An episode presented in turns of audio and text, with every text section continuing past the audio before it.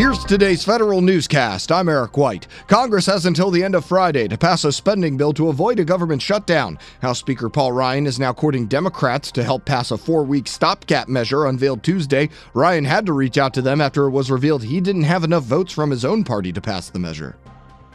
Democrats on the Senate Foreign Relations Committee are pressing the State Department on its sexual harassment and assault policies. Senators Ben Cardin and Jeanne Shaheen send a letter to Secretary Rex Tillerson asking if they can analyze data to better understand the scope of the problems at state and USAID as they consider policy changes.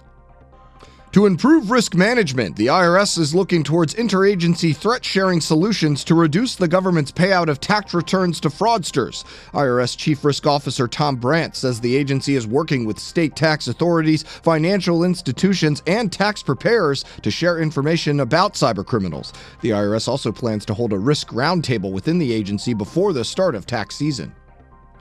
NASA tells Congress it's toughening its demands on commercial space launch contractors. More now from Tom Temin in today's management report. Associate Administrator Bill Gerstenmaier says NASA will require seven successful launches before letting its astronauts sit atop a SpaceX Falcon 9 rocket. Speaking to the House Space Subcommittee, a GAO auditor expresses caution over NASA's seeming hands off approach with its key contractors. But Gerstenmaier says NASA engineers get deeply involved in design of subsystems with the greatest safety risk such as fuel loading procedures and parachutes. I'm Tom Temin. Four key positions at the Veterans Affairs Department have all been open for at least 200 days, something that's worrying Senate VA Committee Chairman Johnny Isakson. VA's lacked a permanent Undersecretary for Benefits for over 800 days. The Undersecretary for Health and CIO positions have been open for more than 300.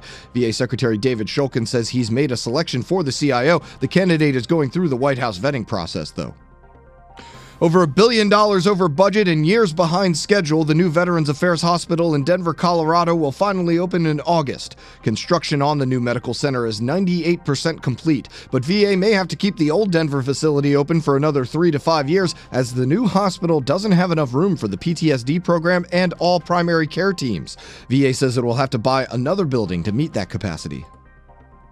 VA announces a pause in its acquisition process for a new electronic health record. It's reviewing what language on interoperability it should use. In its request for a proposal on the new EHR, VA says it's picked the MITRE Corporation to coordinate and lead an independent review of this contract language. VA Secretary David Shulkin says the pause shouldn't alarm anyone. He said it's more of a precaution to make sure the department gets its interoperability contract right. Shulkin initially said contract negotiations with Cerner Corporation would take three to six months. Three agencies partner up to test out cell phone jamming technology. The Justice Department's Bureau of Prisons, the National Telecommunications and Information Administration, and the Federal Communications Commission use microjamming technology to see if they can prevent a federal inmate from using a contraband cell phone. The three agencies test this technology at the Federal Correctional Institution in Cumberland, Maryland. NTIA wants to determine if microjamming technology will interfere with radio frequency communications. This is the second time the agency's tried to jam contraband cell phones. The first time was in 2010. I'm Jason Miller. The Army's revamped acquisition office signals it'll be starting up in March. First on its agenda, a new long range rifle. A spokesman says the rifle buy will be part of the 2018 cycle. Army Chief of Staff General Mark Milley says he expects a gun with longer range and greater accuracy. The Defense Innovation Board makes two recommendations that it hopes will create a more innovative workforce within DoD. Federal News Radio's Jared Serbu has more. The advisory panel says the department should create a specialized career field emphasizing innovation, science, technology, engineering, and mathematics, or iSTEM. A second recommendation would focus on DoD senior leaders, setting up a new technology and innovation training program for those officials. The board decided to hold off on voting on two other recommendations until its next quarterly meeting in April. Jared Serbu, Federal News Radio. And a new initiative from the Defense Department aims to make military and civilian relations better. The Know Your Mil initiative's goal is to deepen the nation's understanding of the military. A recent survey by Blue Star Families found a majority of military families don't feel they belong in their local civilian communities. Find these stories at federalnewsradio.com and subscribe to the Federal Newscast on Podcast One or iTunes. You can also follow us on Twitter at Federal Newscast. I'm Eric White.